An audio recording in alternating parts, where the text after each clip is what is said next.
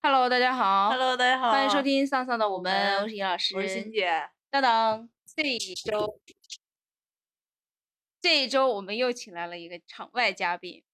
小丽。小丽先跟大家打个招呼吧，Hello，大家好，我是小丽。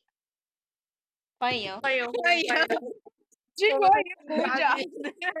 因为小丽呢是之前最近一段时间就是，呃，我有一天突然关注到了一个环保的话题，然后小丽呢，呃，他在他的朋友圈发了一个，说他进入到了一个环保的小组，所以呢，我们两个就说，哎，要不然一起录一期关于环保的一个话题。所以我觉我觉得小丽，你可以先介绍一下，就是你你是怎么开始关注到环保话题的？呃，其实环保这个很早就开始了，最早的话从高中、大学那会儿，电视上不是会放妈呀那种环保类的，嗯，呃，很容易被广告 蛊惑的一群人。对，然后放那些环保的什么拒绝杀害，没有买卖就没有伤害，就就哦对对对，那个广告特别深入人心嘛。然后从那个时候就知道知道吧，但是也不知道说，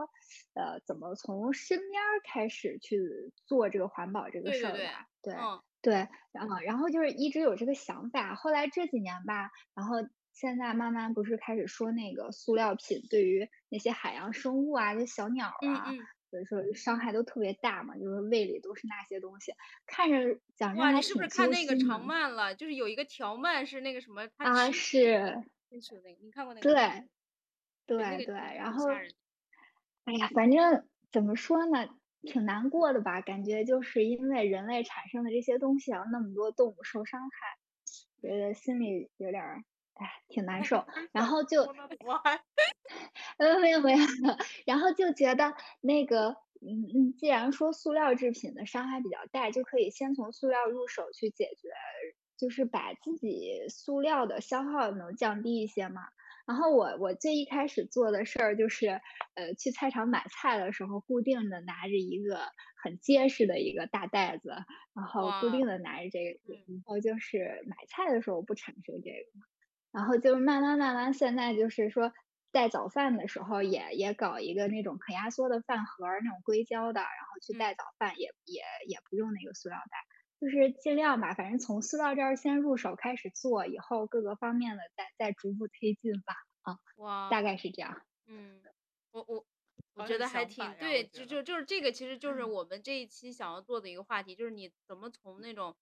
特别小的一些事儿入手。我我其实嗯。关注到这个话题，我之前也是，就是像你这样，就是很可能很早的时候我们就关注到没有买卖就没有杀害，还有包括什么象牙制 品之类的，或者是那种 动物对对皮最开始做的皮是说砍包。树做做纸嘛，这啊，对对小时候对，开始是对，的，是的，就是那个时候只是说有一种觉得人类对于人类命运共同体的负罪感，就是他对我还是很遥远的，就是觉得说我们人类在犯罪，但是这件事儿我不觉得我在犯罪，我其实只是觉得人类这个大品类在犯罪，但后来是的，其实我最近嗯觉得很严重的就是那个，有一天我在热搜上看见说伊能静买了九百个快递。啊，那个那一刻，我只想到了一件事儿，我就说这得创造多少 垃圾。对，当时我就想，那些东西真的是，因为其实当然我们因为我们也都在过双十一，我们在双十一的时候其实都买了很多东西，可能你在拆的时候就会心非常痛，感受到了，就是除了纸箱子，当然它是可以回收的，但是里面还有很多的那种塑料泡沫呀，还有那个袋子呀，它会产生特别多的垃圾。当时我就想，哎我们真的是在造孽。然后我看到那个九百个的时候，整个就爆发了。我其实只有一个，一个感觉，我就说，感觉我们真的都是在在在创造这些垃圾。可是我我又想到说，哎呀，我们没有办法不用快递，所以就就会很矛盾。我就想着说，我们能不能从就是即使是这些不能够去达成的一些方式里面，我们的生活里有哪些小的一些地方是能够做的？然后后来我就嗯看到了那个红姐的故事，红姐的对对，故事，我我给大家先简单介绍一下，红姐是，就是那天应该是在双十一期间有一个平台，他们做的一个叫“我不要过度的生活”的一个话题，然后里面他就介绍到了这个叫做红姐的人，这个人特别神奇，他是，他最开始应该也是从就是贵州大山里出来了之后，然后他可能有有这种叫什么消费补偿吧，他开始就疯狂的购物。嗯但后来有一天，突然他就觉醒，他觉得他要过这种不消费的生活。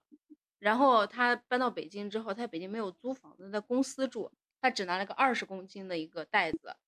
在公司住。然后从那个时候，他说他开始不消费，不消费他怎么生活呢？就是住首先不花钱，嗯衣服他也不买，衣服都是捡别人穿穿过的，就是嗯比如说他的姐妹跟他差不多的都可以给他分享。然后吃呢，他也不出去吃，就是他跟他同事说，如果你有吃的，比如说你们这一桌吃完饭剩下的菜，你可以给我自动打包回来。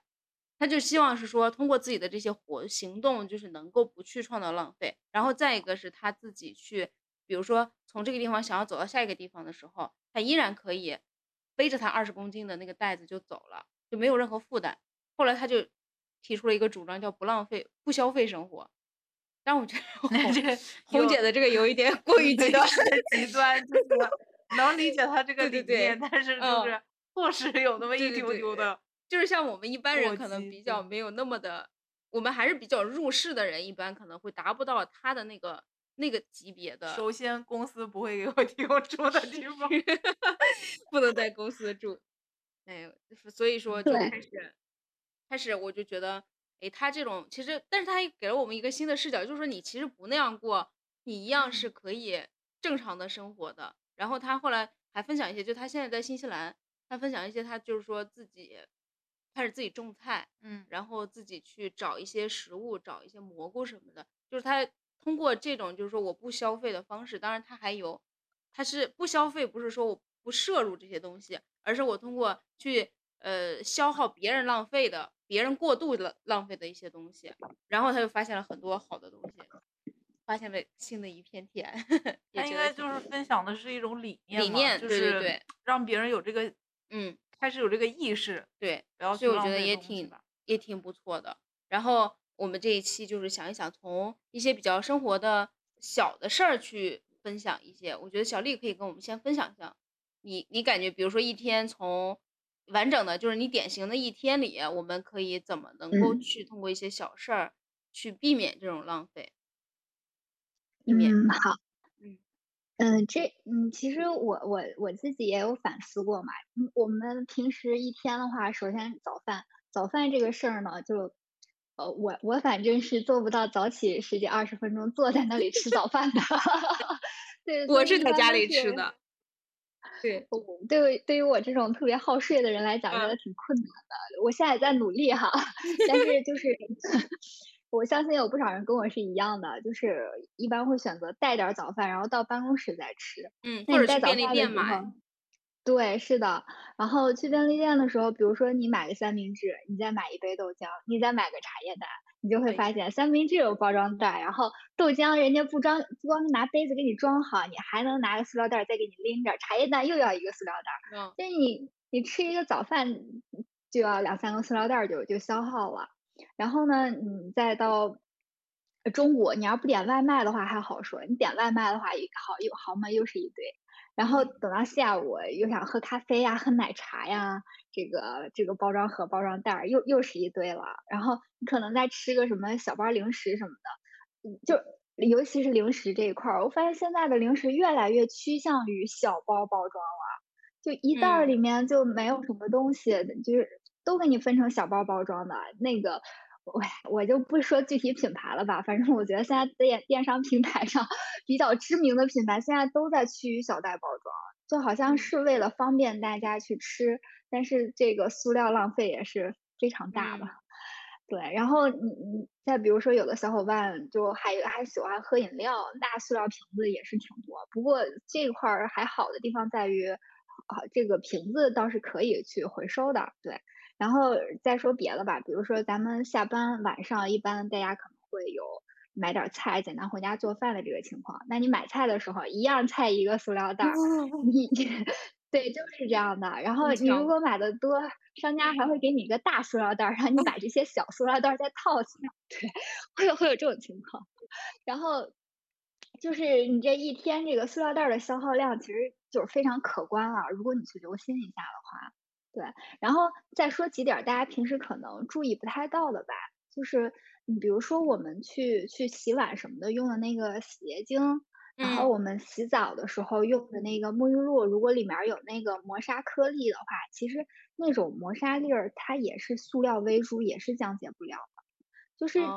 像像这一些也是我们可能很难注意到，但其实也对环境不太友好的一些部嗯，分。那我们对。平时用的像比如说普通的洗洁精呢，我们洗洁精里面没有磨砂的，洗洁精本身就会创造就是不可降呃解的是吗？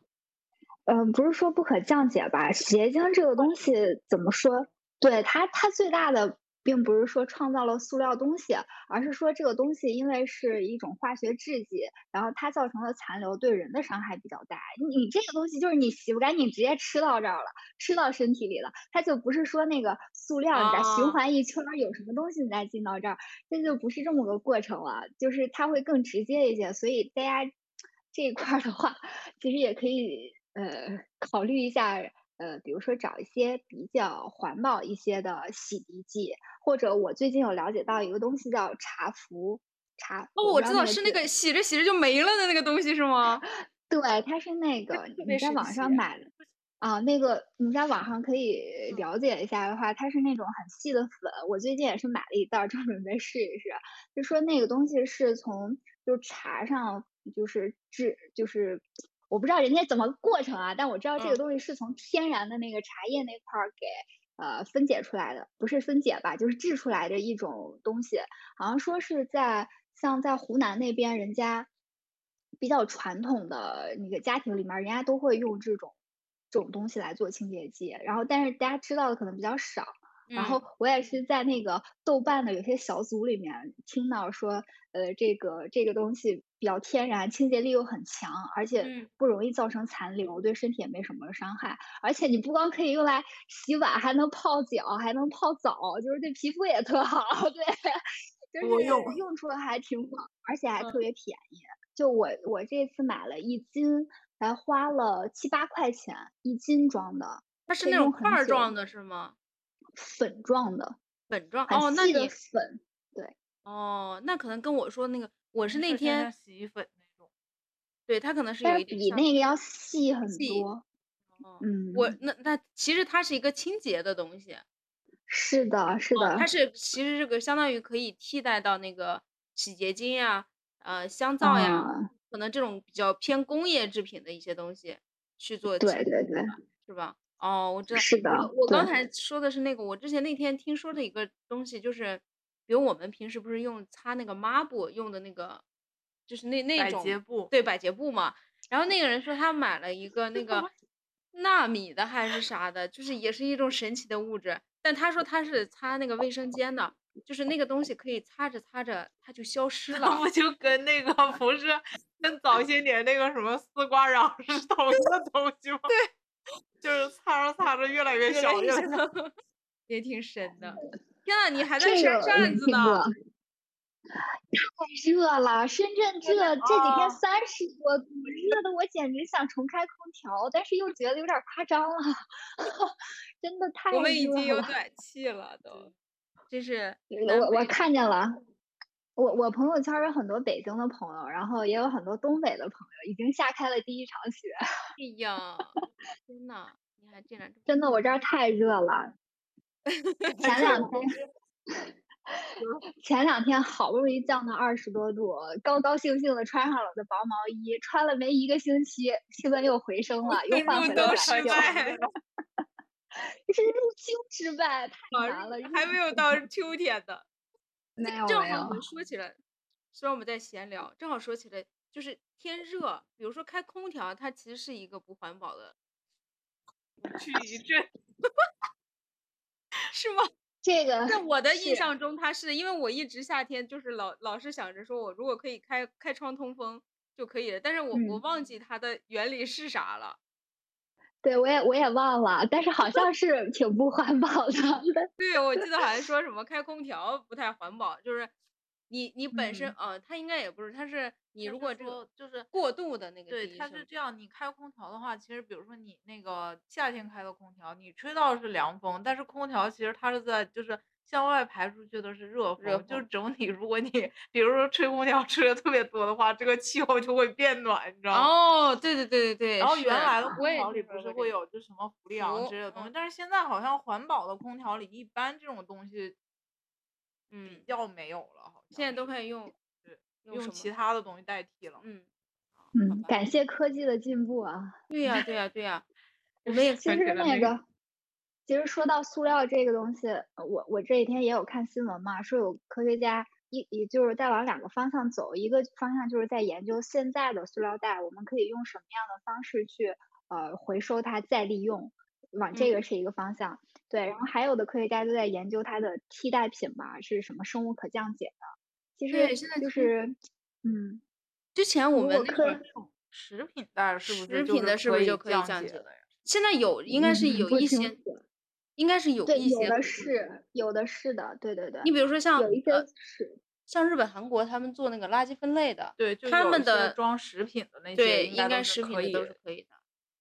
但那个据说很嗯贵，就是相对来说要比普通塑料袋成本高很多。哦，对对对，因为北京现在也在做垃圾分类了嘛，我觉得，嗯呃，你说到这个塑料袋儿，我真的是虎躯一震，因为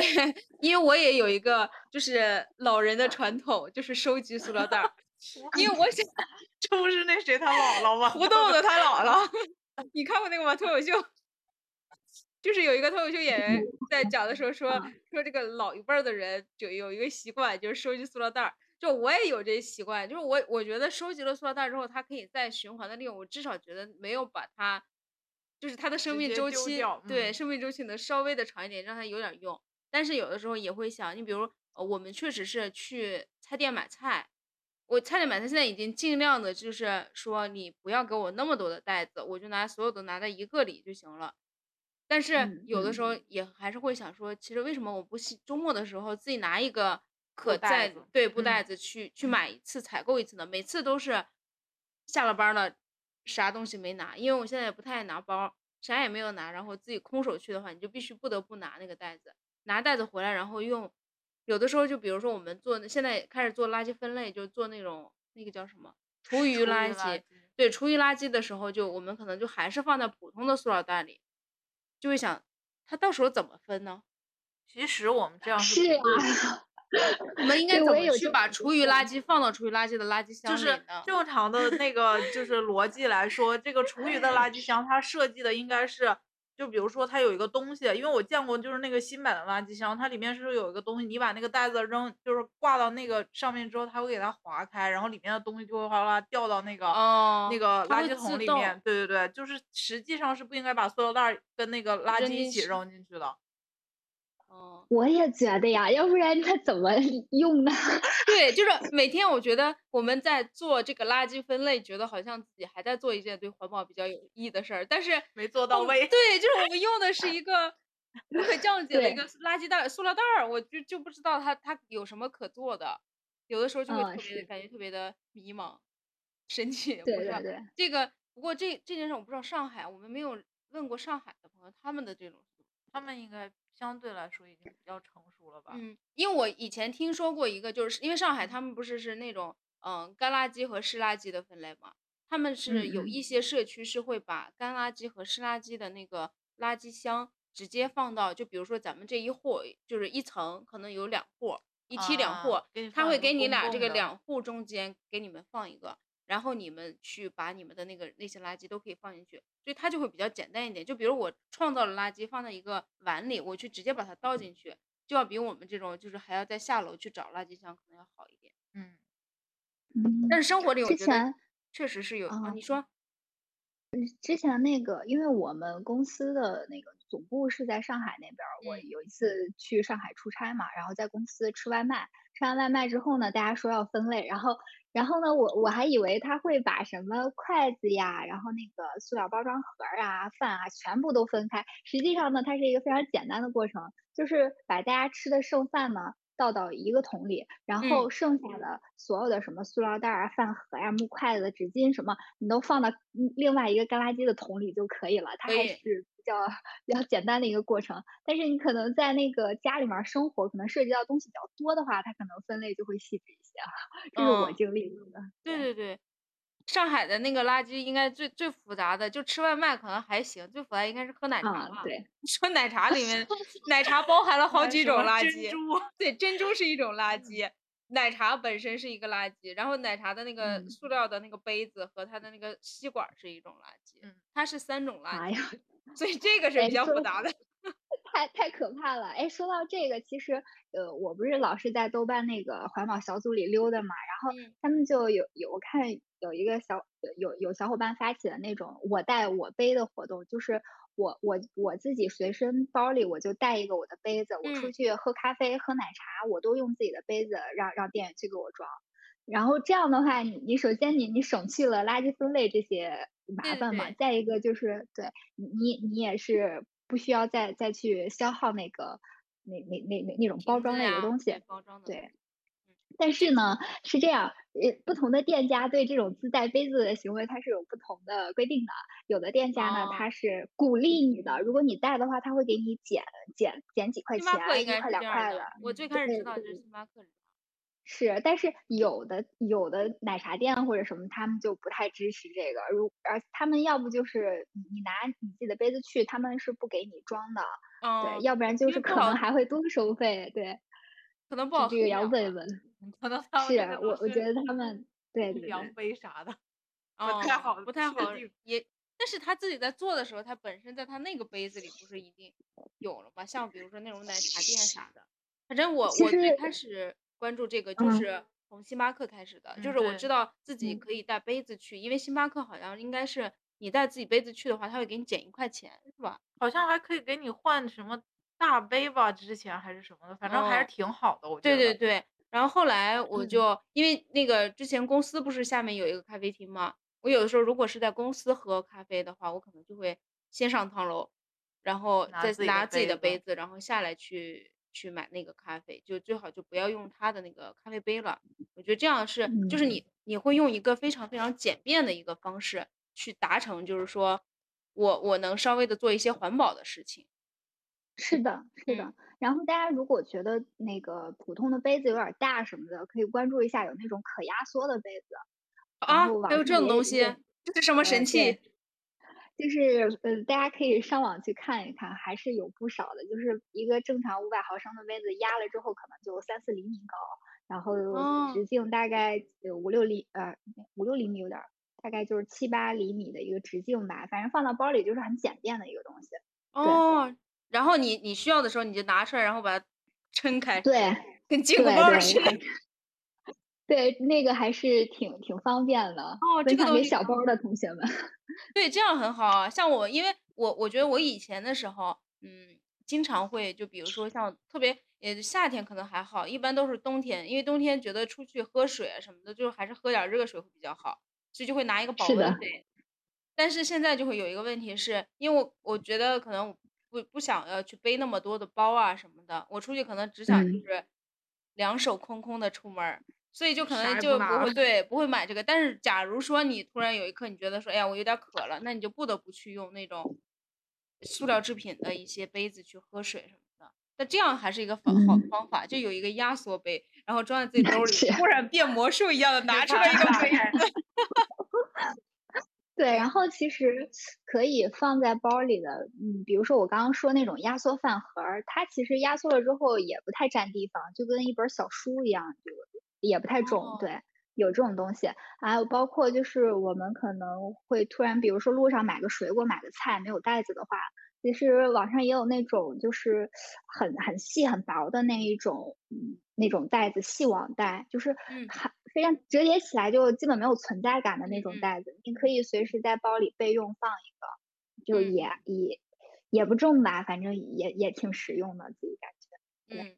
这种的我觉得确实是，像比如说一些压缩的制品，包括那种袋子，因为以前我记得我参加过一个活动，他给过一个那种，其实它是那个会议的小礼品，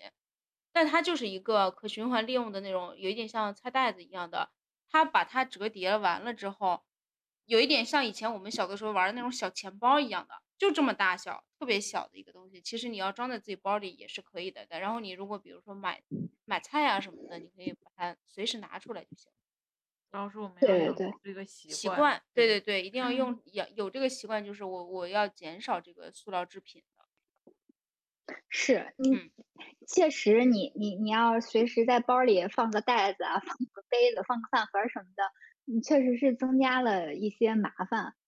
嗯，确实是这样的，所以就是真的是要有想环保的这个新的小伙伴，可能他才会坚决的去执行这个事情。嗯嗯但我所以我觉得这有这种这种意识也是可以，啊希望社会能多多鼓励、多多宣扬吧，让让更多的人有这种意识，然后大家会形成一种鼓励的氛围的时候，更多的人可能就愿意说，我我愿意去麻烦一点，我愿意去环保一点，因为这个是社会支持，大家都会去赞扬我的一个事情。那这样的话，就是推广起来也会更友好。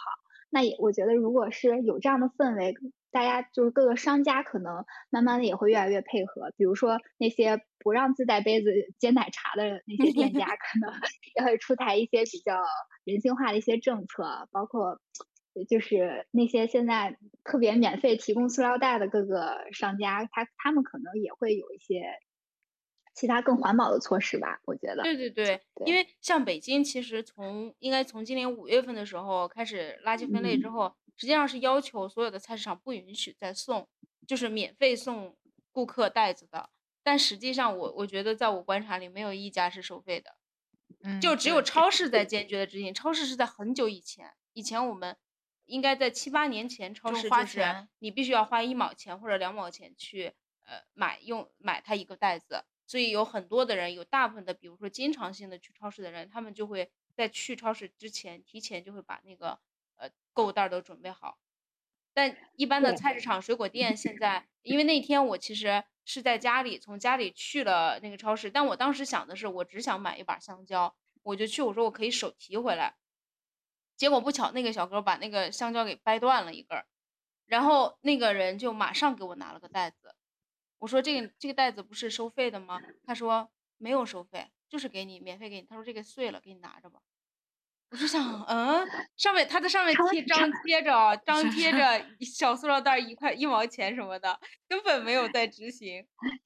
超市超市它是这样的，就是它的塑料袋是分两种嘛，一种就是你在那个果蔬生鲜，包括卖肉的地方是有嗯那种方形的那种袋子，是可以自助去扯的那个，那个它嗯是不收费的，对。然后它收费的就是你你去外面结算的时候，那个双有有双耳的那种，对，比较大的袋子，它才嗯会针对那个去收费。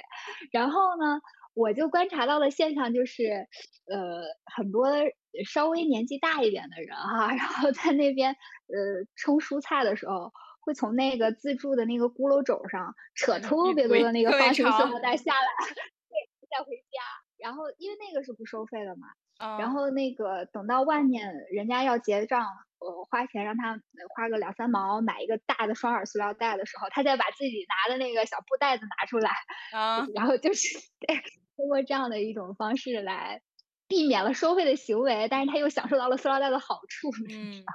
那那种塑料袋实际上应该它也是不可降解的吧？这个就不是很清楚了。其实，其实大家说塑料袋的降解哈，大家有没有疑问过这个塑料袋要怎么降解，或者说我要做到一个什么样的程度，它才能够被拿去呃再次回收利用？比如嗯说我这个塑料袋上是不是不能沾一些水渍或者一些污渍，还是还包括说这个塑料袋我是不是要放到什么专门的垃圾箱，还是要放到什么地方，它才能够去被回收利用？很多时候我们知道的就是说，呃商家跟我们说这个东西是可降解的，这个东西是可以回收嗯的。那好，它能它怎么回收，怎么降解？我们对于这个流程是完全无知的，对。那嗯造成的情况就是，也许它是可以降解的，但是我们在这个流程里是无知的，所以我们把它放到了一个错误的流程里，它还是不能够被降解、被回收的。我觉得这个也是一个需要科普、需要宣传的一个一个地嗯，方。这个非常的，它是一个非常复杂的一个流程，我觉得。你像，对，要不然就是说这个材料本身就是它可以直接，比如说我们有有一些材料，既然有一些东西是可以直接消失的，那比如说塑料袋儿，我用完了之后，它可可以把这些塑料袋儿整体收集起来，给它让它不不造成对对这个整体环境的破坏，它也是一种方式。反正对于我们来嗯说，我觉得这些科普的东西还是挺多的。但是大众一般可能都不太会注意到这些，大众更多的是你你简便的一些方式。但是我们我觉得有一些像比如说刚刚我们说的，你买一个那种可伸缩的一些杯子，我尽量不去用那种一次性的杯子去喝水，呃，或者去那种咖啡店呀、奶茶店呀去买它的那个杯子，这样是比较好的。然后另外一个呢，我觉得呃还有就是我们现在中午的时候，特别是上班的中午，经常就是点外卖吃，点外卖我觉得本身也是一个就是制造垃圾非常非常多的，因为我们那个现在以前的时候是我们不是有一个那个集中的一个环境能吃嗯饭嘛，然后现在不是因为疫情，然后大家都分散开了，分散开，然后每个人都是可能在自己工位上吃啊啥的，在工位上吃，吃完了中午吃完饭之后，你进到茶水间那一刻，你就会震惊，那个桶已经满了。对，桶满了，不仅桶满了，就是桶的边上已经围了一大片的，所有的都是那个垃圾，就是阿姨根本来不及收，但是你就会看到有非常多的什么各种的外卖的餐盒，然后塑料袋儿、什么袋子之类的，就我觉得特别的震惊。因为我发现就是嗯那个，就我感觉哦，我自己不是经常点外卖吗？然后就觉得每次就是一个手提袋儿，然后里头加他的餐盒儿，对，餐盒儿，然后还再给你，有时候我忘了选那种就是什么不不不要要什么什么的，他可能有时候给我默认。了，然后直接变成了就是还还送你一套餐具，嗯，然后又产生了一大袋儿的垃圾，就对感觉每天都在都在制造各种圾垃。圾。真的是，我有时候觉得嗯我们稍微的注意一下自己的生活，就会发现自己生活里在制造很多很多的垃圾。因为我们不是之前还讨论，就是说两天，你如果两天不出门的话，当你收了几个快递，或者你在家做了饭，就拆了什么东西之后，就感觉两天就能收获一个纸箱的垃圾。对对对，真的是非常严重。反正，嗯，一个是我觉得尽量我们少点一些外卖吧，然后再一个，我觉得我现在中午是一直在践行，就是一定要出去吃饭，就尽量去堂食。其实，当然我我们那个附近本来吃的地方也比较少，然后堂食可能它也没有那么的卫生，但实际上我觉得你反过来想，它跟外卖其实也差不多。对，就是就是有的时候你会觉得，嗯哎呀，那个地方觉得怎么不太干净啊或者什么，但实际上外卖有时候我们也看不到人家是怎么做的，然后但在尽量在这种情况下还能稍微的减少一些一次性东西的使用，塑料制品啊什么的使用，还是我觉得会稍微的，它不是一个非常难的行为，它是一个特别简单的，就是我只是把点外卖的这个事情变成了我走出办公室去外面透透气，然后吃个饭溜达溜达散散步的这样的一个行为。这种我就觉得你们公司就特别好了，还有食堂，对，我就可以直接在食堂吃。这样还稍微好一点，因为至少你的餐盘儿什么的，这些都是就相当于直接可以那个收回嗯去嘛，收然后你只只收获了厨余垃 圾。对对对，是的，然后大家如果就是觉得外面的餐馆可能消毒各方面的不是很到位的话，可以考虑自己带一套餐具，就是有一个嗯勺和一个筷子。对，像这种的话，就是你你毕竟勺子和筷子直接接触嘴巴的东西嘛，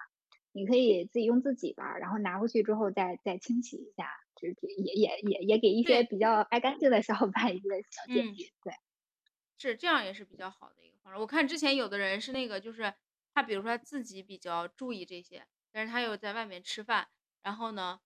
他不想用外面的，就是减少用人家就那个叫饭店的一次性的餐具因嗯为饭店就是如果比如说现在所谓的那种高温消毒，然后你一打开发现里面根本 没有在那个碗感觉不是还很脏，主要对是。然后也根本没有在高温，所以就有的人就会觉得，哎呀，这心理压力会比较大，然后就说那要用一次性的筷子，一次性的那种，但是一次性它又会比较危险，就不太好，对环境不太友好，所以他就可能就直接使用自己带的东西。之前我看到过有人嗯就是每次吃饭的时候拿出一个小的那个盒啊，儿对，有一个那个餐具的那个盒这种看好像还很多人在用这种，因为有的人可能就特别介意这个东西，就不喜欢用那个那公共的对其他人可能用过了之类的。对还有什么类型？是的。我觉得另外就是快递了，快递真的是，就是每一 次，其实我我注意到了这个之后，其实每一次在拆快递的时候，我的心理压就是力，痛的，对，就我其实还是心理压力很大的，就感觉拆一层一层，特别是那种过度包装的，我特别受不了那种过度包装。有一些店它可能本身确实可能让人那个讲究的是品质吧，就为了体现你的尊贵感，给你搞一层又一层的各种各样的包装，比如有一些衣服来了之后，他为了让你这个衣服拿出来比较平整吧，他会用一个巨大的一个盒子给你去装啊什么的，我都感觉会比较。但我觉得如果有一些是纸盒，你就觉得还好，因为这个东西毕竟拿出去了之后还可以再循环或者怎么样的。但我就觉得有的一些就都是那种塑料袋儿嘛，就反嗯正现在所有的快递都在用塑料袋儿装，然后就是来了之后就会收获一个塑料袋儿套一个塑料袋儿，再套一个塑料袋儿，就是不停的在套塑料袋儿，嗯，特别多。就会很多。然后我看你小丽在准备的那个里面也有一个就是关于消费的，就其实消费本身它是会制造一些垃圾的。嗯对，我觉得你也可以分享一些，就是因为我们也不至于到说我不消费的那种嗯程度，但是我们能够在怎么简单的一些，呃，小的一些小小的改变上，能够减少我我通过去用消费去满足自己心里的那种那种心态。嗯嗯，其实我我消费这个事儿，我觉得对于女孩子来讲都是 能得到快乐最简单直接的一个方法。我觉得真的绝大部分女孩子都是这样的。然后尤其是现在网购这么方便了之后，每天说实话，我现在都养成了一个什么样的习惯呢？每天回来都会打开淘宝，打开直播，看薇娅有没有在卖东西，李佳琦到底在啊卖什么？对，就是因为呃，可能工作的压力也比较大，然后下了嗯班之后就迫切的想要放松休闲一下。那嗯然后自己去去那个买东西的过程嘛，又会觉得，说实话，我现在都觉得在网上挑东西是一件特别费劲的事情。我对对对就想有人直接就这个好，你就买它就好了。所以直播就特别适合我这种人。我我基本上每天都会看。你是不是很容易被说服？这个对好，然后你就买了。对，然后我双十一就发生了很多这样的情况，我又在李佳琦的直播间买了好多东西，然后但是对，然后但是等快递到的时候，我头脑清醒过来，又会觉得这个东西我确实是不需要的，我为什么要囤这么多类似的东西？然后我又去退货，想起了呼就整个兰是吗？那一瞬间我又上头了。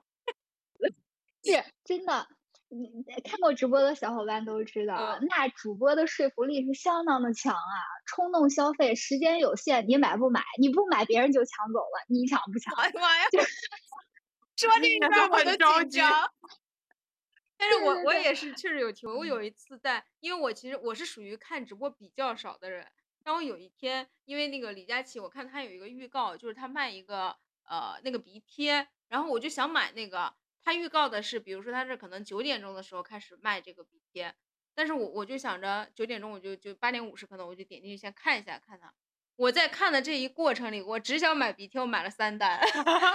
真的就 很容易被他对说服，他真的很厉害。真的太可怕了！大家就试想一下，就是你你去线下的屈臣氏，人家那些小姐姐功力已经相当强了，那李佳琦呢，一个打十个呀，真的是顶不住，真的很厉害，很容易会被 真的很厉害。对，所以就是当你你进入到一个容易冲动消费的环境里的时候，你就会容易被带节奏。不要太相信自己的理性，真的是太难了。没有理性是的，，是的，是，然后所以其实面对这种这种消费吧，大家可以养成几个小小的习惯吧。首先就是通过买东西或者看直播来来获取乐趣，来减减轻压力的这个方式，其实大家可以想想有没有其他的方式可以去替代。嗯，购物确实能带来快乐，但是呢，它带来的一系列的后面的事情却是非常的复杂的，或者说会让你更头疼。有的时候我觉得会更更嗯失落。你可能买的那一刻是快乐的，但收到的那一刻很失落。不是看到自己的账单儿会很失落。哦对啊，就是你辛辛苦苦挣的工资，然后就被你这么样花掉了，花掉了，然后呢，你又会对自己的这种自制力不强啊，或者这种随随便的消费啊，又又会觉得好像自己，呃，不是一个特别优秀的人了，就是对自己的认知也会有嗯一定会有的时候会这样的。然后对，然后你你买回来这些东西，你囤在家里又占地方，你又用不了，然后就是心里面儿也会有这种囤积的这种压力，就是各个方面的就是就是消费一时爽，然后后面就是一直痛苦，嗯就是这种情况，其实大大家可以想想有没有其他的方式可以代替去去减压。比如说呢，如果说你你你喜你之前喜欢做手工，你可以想想有什么法子可以做一点简单的小手工来来来来打嗯磨一下，打消耗一对，下分散一下那个。注意力。对因为我觉得像，对，呃，比如说你回来，你可能有的人看到看直播，他不是一种说我真的特别想买东西去看，它是一种有一点像陪伴，会嗯，是可能的，就是对，作为深度用户，我我之前的时候，我嗯其实看直播就是从今年疫情期间开始嗯，看的，因为，我那个时候就感觉时间比较多嘛，然后嗯就说看一下直播。后来我就发现看了两天之后，就是晚上你就习惯有人在吵吵闹闹，因为李佳琦不是特，别吵嘛，嗯。然后就是这放样的。着就觉得还一直有一个声音，就是好像对对对，因为我觉得。像如果你比如说你只是把它当成一个陪伴型的一个一个一个视频在看待的话，其实你可以有很多种，比如说可以听我们的电台，这也是陪伴型的，是不是？无缝是的，是衔接，的，无缝是的。衔接。太棒了。然后你可以去看娱乐节目，像比如说，如果是我的典型一天，我可能回来之后，我我马上想到说，哎呀，我我觉得现在这个空气中有一点安静，我可能想到的，有的人会第一想想说，哎，我放歌吧，但我我可能会想到的第一个就是我我找一个电台可以放一放，再当一个背景音乐，或者是说我可以嗯，看一段小，如果我现在没有别的事情在干，我在刷手机，那我可能就说，哎，我看个娱娱乐节目，它也是一个很好的让你能够去放松的一个一个状态，不一定是说必嗯，须要去通过这种去去看一个直播购物的一个方式。有的时候我觉得看直播后，你可能本身是觉得说，哎，我就把它当陪伴吧，但结果你在看看看看的过程中，不停的被别人说服，不停的下单，对，这就是我，这种就会很容易 就是你你会有心我。理负担吗？我其实还好，但我我会觉得有那种，就是比如说你在网上买东西，我觉得会陷入到一个，就是我我本人啊，啊，就比如说我买了一个东西，拿回来了之后我特别满意，它就会激发我第二次购物的欲望。哦，对，这个是就我会，觉得，哎，我我进行了一次成功的对，购物，它会给我享你一个正受到那种快乐，对对对。然后呢，我就还要，比如说你买了一件很合适的衣服，你特别喜欢，然后想说，哦，原来我在网上可以买到这么合适的衣服，那我还要继续再买，就是就是这是我自己的一种心理状啊，态。但当你在某一个段期间，你买的东西就是全让你不满意的时候，这个时候你就开始对于这个购物兴致开始嗯，减弱了。递减了。对，对，这种应该是一种正向的心理反馈，他给了嗯，你，你你就会觉得比较好，因为像我这种人就就属于没有什么劲，就是特别 容易被人很。容易被种草还。对，我觉得有一些，比如说我，我之前嗯还我还认识一些人，他们就说那个，呃，就是很喜欢看小红书。啊，小红书就是比如说现在有一个，之前不是有我们也说过一个，就叫精致穷嘛，就是那个话题。其实有一些人他就是，比如说小红书上经常会宣扬一种非常奢华的一种精致的一种生活方式。嗯嗯，有一些人呢，可能他会觉得说，哎，那就是一种美的生活方式，一种我们所谓的美好的生活是什么？可能他会觉得小红书上所宣扬的那种就是一个美好的生活，他就会想要通过他的那种方式去做，然后就是不停的去追寻物质消费，不停的去装点自己的生活，通过一些物质的购物啊或者什么的，去去装扮，这样子实际上到最后他就会觉得一个嗯，因为之前那个人跟我说，他就觉得一个是觉得自己的钱远远不够 满足自己的欲 望。因为你比如说，你看到那个今天你看到的是 A，明天你看到 B，你看到不是一个一个人的持续的消费，你看到的是不同人的消费。你看到他的包你也想买，看到那个人的包你也想买，但你是一个持续的人，对，你的就是池子只有这么 大。对对对，但是他就会，他就说会不停的激发自己的欲望，想要去购买，想要去嗯拥有那些东西。其实这个东西，但是如果说，比如说你又没有那么多的资金去支撑你的消费力的话，少看直播吧，朋友们，就每周看一天得。就看还是买自己比较需要的东西呗。嗯就购物之前，因为我记得以前还有那种就是说问三个问题，什么？你真的需要要吗？你买了之后会用多久？然后说什么什么的，反正就是。再问第一个问题对对，就是嗯那个说，比如说你看中一件衣服，你把它加到购物车里，你先不要买，然后等三天之后你再去看它，这个时候你还喜欢它吗？如果你还喜欢，你就去买吧；如果你已经不喜欢了，那就不要再买了不要再买了。对，有的时候我觉得嗯是这样的，就是你可能通过一些小小的一些方式，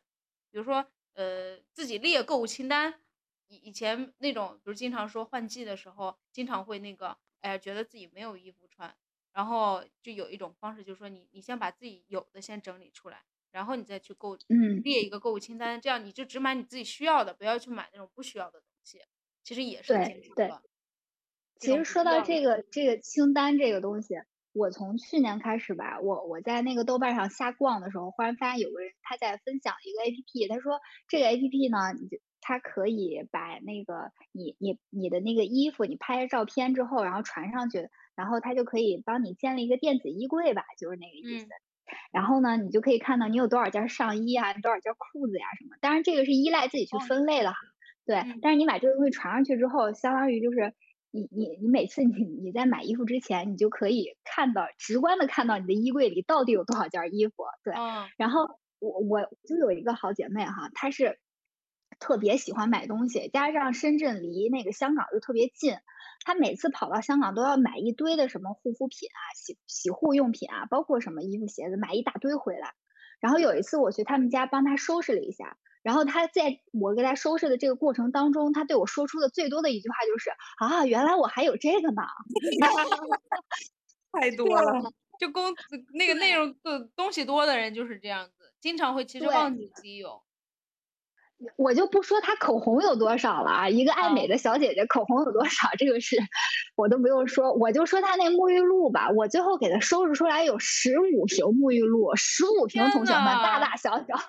我都惊我感觉说你用好几年都用不完吧？他一个人住，而且是我说你这也太夸张了吧，然后他跟我说我不知道啊，我只知道我好像买过，但是他们在哪儿我是完全不知道的，啊，这种就是对，然后又又又有让我想那个就是极简生活，其实嗯最最主要的还是要自己去精简精简自己生活，对精简的就是前提是你得知道自己有是什么。有啥。我知道大家其实都是这东西，我放到柜子里，我就觉得它不存在了，就真的很多人都是这样。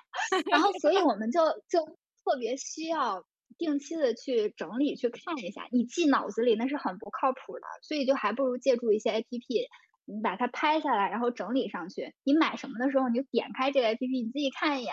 我现在还有有有多少件上衣？我现在有多少件裤子？我真的需要买它吗？是不是跟这件也太像了？对。你可以对，你可以通过，你可以通过这种方式，然后去跟自己说，哇，我已经有二十件短袖了，我真的不能再买了。就嗯。通过这种方式，你就可以制约一下自己，不要去买重复的东西，控制一下自己的购物的数量，这嗯。也是一个好法子。对对对，这样的话，其实我们也是间接性的减少了对这个环境的破坏，少买东对西，少对消费。而且为自己省下了钱。但这样对我们的社会的可持续发展不好。对，我们人家现在都在拉动内需消费为，GDP 做贡献 呢还。咋说了？我觉得呃，这个东西也并不冲突吧，就是。嗯嗯，如果你你的你的生活可以在一个比较有序的一个情况下进行的话呢，对于每个人的精神状态或者对于他的整个生活的发展是一个很很良好的过程。嗯那那他他他的消费就不不不一定非要局限在我要买更多的衣服、买更多的鞋子、更多的化妆品，我才能够去拉动内需。那比如说这个人他喜欢看书，我多买一些书，我同样也是在拉动内需嘛，对啊。对对对，反正我我自己的体验就是少买东西会让你自己比较轻松。对，心里感觉很清爽，对对对，没有那个压一压的感觉。因为我主要我最受不了的是，就是像现在，就是一堆东西堆在这个地方，我受不了东西很多，所以我尽量所有的嗯东西就是我只有一件儿，这个东西太多了之后，我我自己就会有负担感。我是希望嗯。就比如说所有的台面儿上啊什么的都是干干净净，少少东西，这样子其实嗯。间接的让我觉得我好像很少买，买的比较少，不会特别的多，嗯不会多呢，其实心理上负担是不会那么的重的，嗯，其实我我之前认识一个朋友吧，算是是我其实是我们老板的朋友，有一天来我们公司闲逛，然后他是对那个易经八卦风水就是这一块儿比较感兴趣的人，感觉对在我们的广东地区就是这种人特别的多。呃，对，就是他他们这种，呃，反正信的人比较多嘛。然后，然后那个他来我们公司转来的时候，他说，呃，我们公司那个东西比较多哈、堆的杂。他说你们这个东西啊，不能这么乱的堆在这儿，还是要收拾收拾。他是怎么说的呢？他说，其实你你别觉得这些东西放在这儿碍不着你，你觉得对你就没有影响，实际上它对你来说是有一个潜在的、潜移默化的影响的。如果这个东西很多的杂乱的堆在这里，对你无形上来讲，它是一种。呃，它它会增加你心里的一个负担，就会影响你做事情的效率。他他我我是用比较直白的话说了啊，人家当时也是用了一些很专业的词，对，然后然后再我们听不懂。是，然后后来我我自己想了想，他可能这个里面也有一些心理学的原理，就是你身边杂乱的东西，你你以为它对你没有影响，但是你看到了它，或者它杂乱的存在在那里，无形当中就是会影响你。对于这个事物的感知、事物的判断，它可能就在脑袋里面混乱的放在一团，然后影响你在做所有事情的时候的一些。嗯，我觉得这个东西它有一点像是相互的。就从我自己观察来看的话，如果我最近一段时间心绪比较乱，我的家就会特别的乱。嗯。然后如果我有一天突然下定决心说我要把家好好收拾一下，然后我的心仿佛就已经通畅了。就是它会，它会是一个相互的过程。就如果你你可能你的台面上比较乱，有的时候也是代表着你的心里面也比较杂乱，你可能没有一个特别清晰的一个想法。是的，是的。开始开始搞玄学了。这个只只是有相通的地方，世界万物有相通。对对对对。然后最后，因为有我们这个也时间差不多了，我们最后回到就是我们环保的话题，我觉得你可以跟我们。推荐，因为你刚刚一直在说你在看那个，就是豆瓣的一些小组啊什么的，你也可以推荐一些，就是豆瓣上的那种小组呀，或者是什么哪个地方的论坛社区，就是我们可以从一些很小很小的一些点，能够关注到环保的，就是我怎么做能够去很好的去践行这种环保生活方式的一些地方，可以给我们推荐一些。可以可以，嗯，就先说豆瓣吧，豆瓣上这一类的小组比较活跃一些。嗯，那个豆瓣，如果大家常玩的话呢，就可以去那个发现小组里面去去关注一些小组，它的分类在那个生活类里面，然后你大概往下滑一滑就可以看到一些，比如说有那个不要买消费主义逆行者，然后无痕生活、可持续极简主义，然后还有极简生活。包括环保、反塑料以及不可一切不可循环物质，就是这一类的小组，它大概都在那个小组分类的生活类里面，大家翻一翻就可以翻到。对，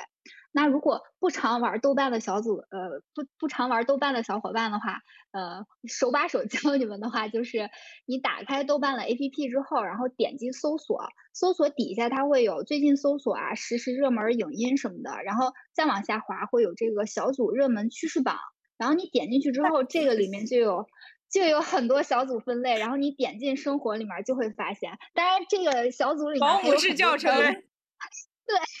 还有很多很有意思的东西，大家有兴趣的话可以看看。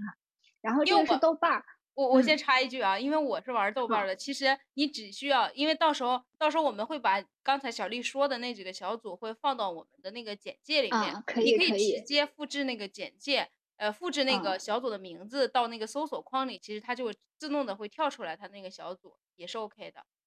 啊，对对对，可以呀，很好。对，然后像我的话，我常玩的一个 APP 还有一个叫极客，然后极客这里面的话，它它也是就是同号类社区嘛，然后它里面也有很多那个环保类的，嗯，大家可以直接搜环保这个关键词。是 Geek 那个极客吗？是黄黄色的那个图 logo，哦，我知道，我知道了，极客哦，那个极客就是极客出发的那个极客，对，极客出发的那个极客，那也是一个小群的，对，同号社区吧，算是。你给我介绍过一个 APP，是那个吗？对对对，我一直以为它下架了。它是下架过一段时间。今年我想一下，它是其实我们六七月份，对，又回来的。然后那个其实小宇宙也是他们出品。哦。对就是小宇宙上也有我们的节目，大家可以听一下，太精彩了。对，就是极客那个 A A P P 上也有一些，就是它会更偏兴趣类一点。对，是的。就是，其实大家可以在自己经常玩的一些，包括微博上，应该也会有相似的东西。博主啊，你你去，对你只要去搜索，你你想要去关注这一块东西，你去搜索，一般来说你都可以找到相应的小团体。然后在像类似豆瓣小组这样的地方的话，里面大家就会有很多分享。日常你你可以有什么方式来促进环保的事业啊，或者其他方面的，里面有很多可以学习的地方。就大家如果有这个心，就可以加入进去，哪怕你现在不做，你慢慢慢慢的你了解的更多了，总会有你可以做的一些环保的小事情。对，我觉得其实重要的是这个理念，因为我发现很多事情我们不是不知道，我觉得就是你比如说一说大家都知道，但是当你仔细去想的时候，你好像根本就没有做。我其实自己有的时候会这样，就是比如说我去买一个东西，我会明显的发现一件事，就是当我买东西的时候，最后结结账的时候，我没有塑料袋儿，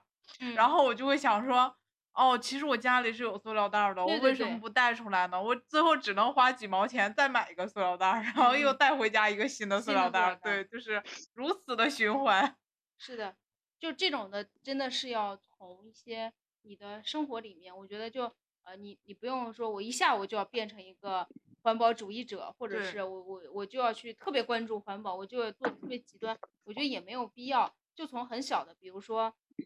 如果我是一个。经常喝咖啡的人，我就想，哎，我我自己是不是可以去搜索？现在马上去搜索一下那种刚才小丽说的那种可伸缩的杯子，我就把它随身带在身上。我下一次去，比如说去星巴克买或者哪儿买的时候，我就跟他说我有杯子，这样的方式，或者是呃，比如说我是一个经常就是觉得自己很困扰的一点，就是我我我老是去买菜啊或者什么的，会产生这种塑料的制品，那我就有一种方式，我可以。把这个带对，把这兜子带在自己身上，每随时带着，或者是说我不愿意带这个兜子，那我就每个周末我固定一个时间，我去拿着这个兜子去买东西，尽量去减少那个就是叫什么呀，不可预期的那种塑料的产生。是的，是的，就是你，我觉得可以从那种很小很小的一些事情先开始做，开始关注这个事儿怎么能够做好，怎么能够才是更环保的一种方式，然后慢慢慢慢的。我觉得这种事情就是它，因为它是一个比较好的事儿，就它会更叫什么？就是你做了之后，它会给你一种积极的反馈，之后你会越来越关注这个事情，你会越来越觉得说，我应该还在更多的方面去践行，反而是你可能它会变成你的一种一种兴趣，或者是说你很关注的一些议题、一些话题，慢慢的就会扩展。我觉得不需要说一开始我们就要马上变成一个环保主义者之类的那种，不需要弄得特别大。就是简单的事情开始做，是的，是的，而且这个东西它会给你一个正向反馈，让你觉得自己是一个特别好的人，特别有卫士，对对，就是很有责任感的一个人类。对 对，其实对对自己的认知各个方面也也也挺好的。嗯，好的呀，谢谢小丽，我觉得今天还是学到了很多，知道了很多。我们还行还行，环保，希希希望有机会下次咱们再聊聊。好呀好 呀，下次哎，你听说过那个吗？就是有一个叫 Fire 的，Fire 的一个生活。哦，看来你不知道，你现在迷茫，并不知道，马上就要去搜索了。你搜索完了，我们我觉得下一次我们可以再聊聊这种话题。就是它是一个，呃，就是我简单的介绍一下，它 Fire 是就是说财务自由和早日退休。就是早一点退休的那种生活方式，它是之前在美国流行的一种，以原来好像中国是有一个公众账号传播过一阵子，后来就声量不太大了。因为我知道小丽之前也一直在做做做理财，是，我是理财爱好者，现在是。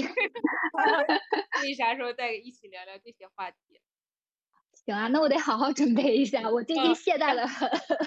因为如果我们一旦发现了一个嘉宾，我们就不停的、不停的压榨他，压榨这个嘉宾，一直来跟我们录节目。其实觉得也挺有意思的，就是能跟大家一起碰撞，有一些思维的火花，并不觉得是压榨。好嘞，好嘞，好嘞，太好了，就喜欢就喜欢这样的嘉宾。好嘞，那我们这一期就先这样了，谢谢小丽，谢谢，拜拜，好的，好的，好，拜拜，拜拜，好的。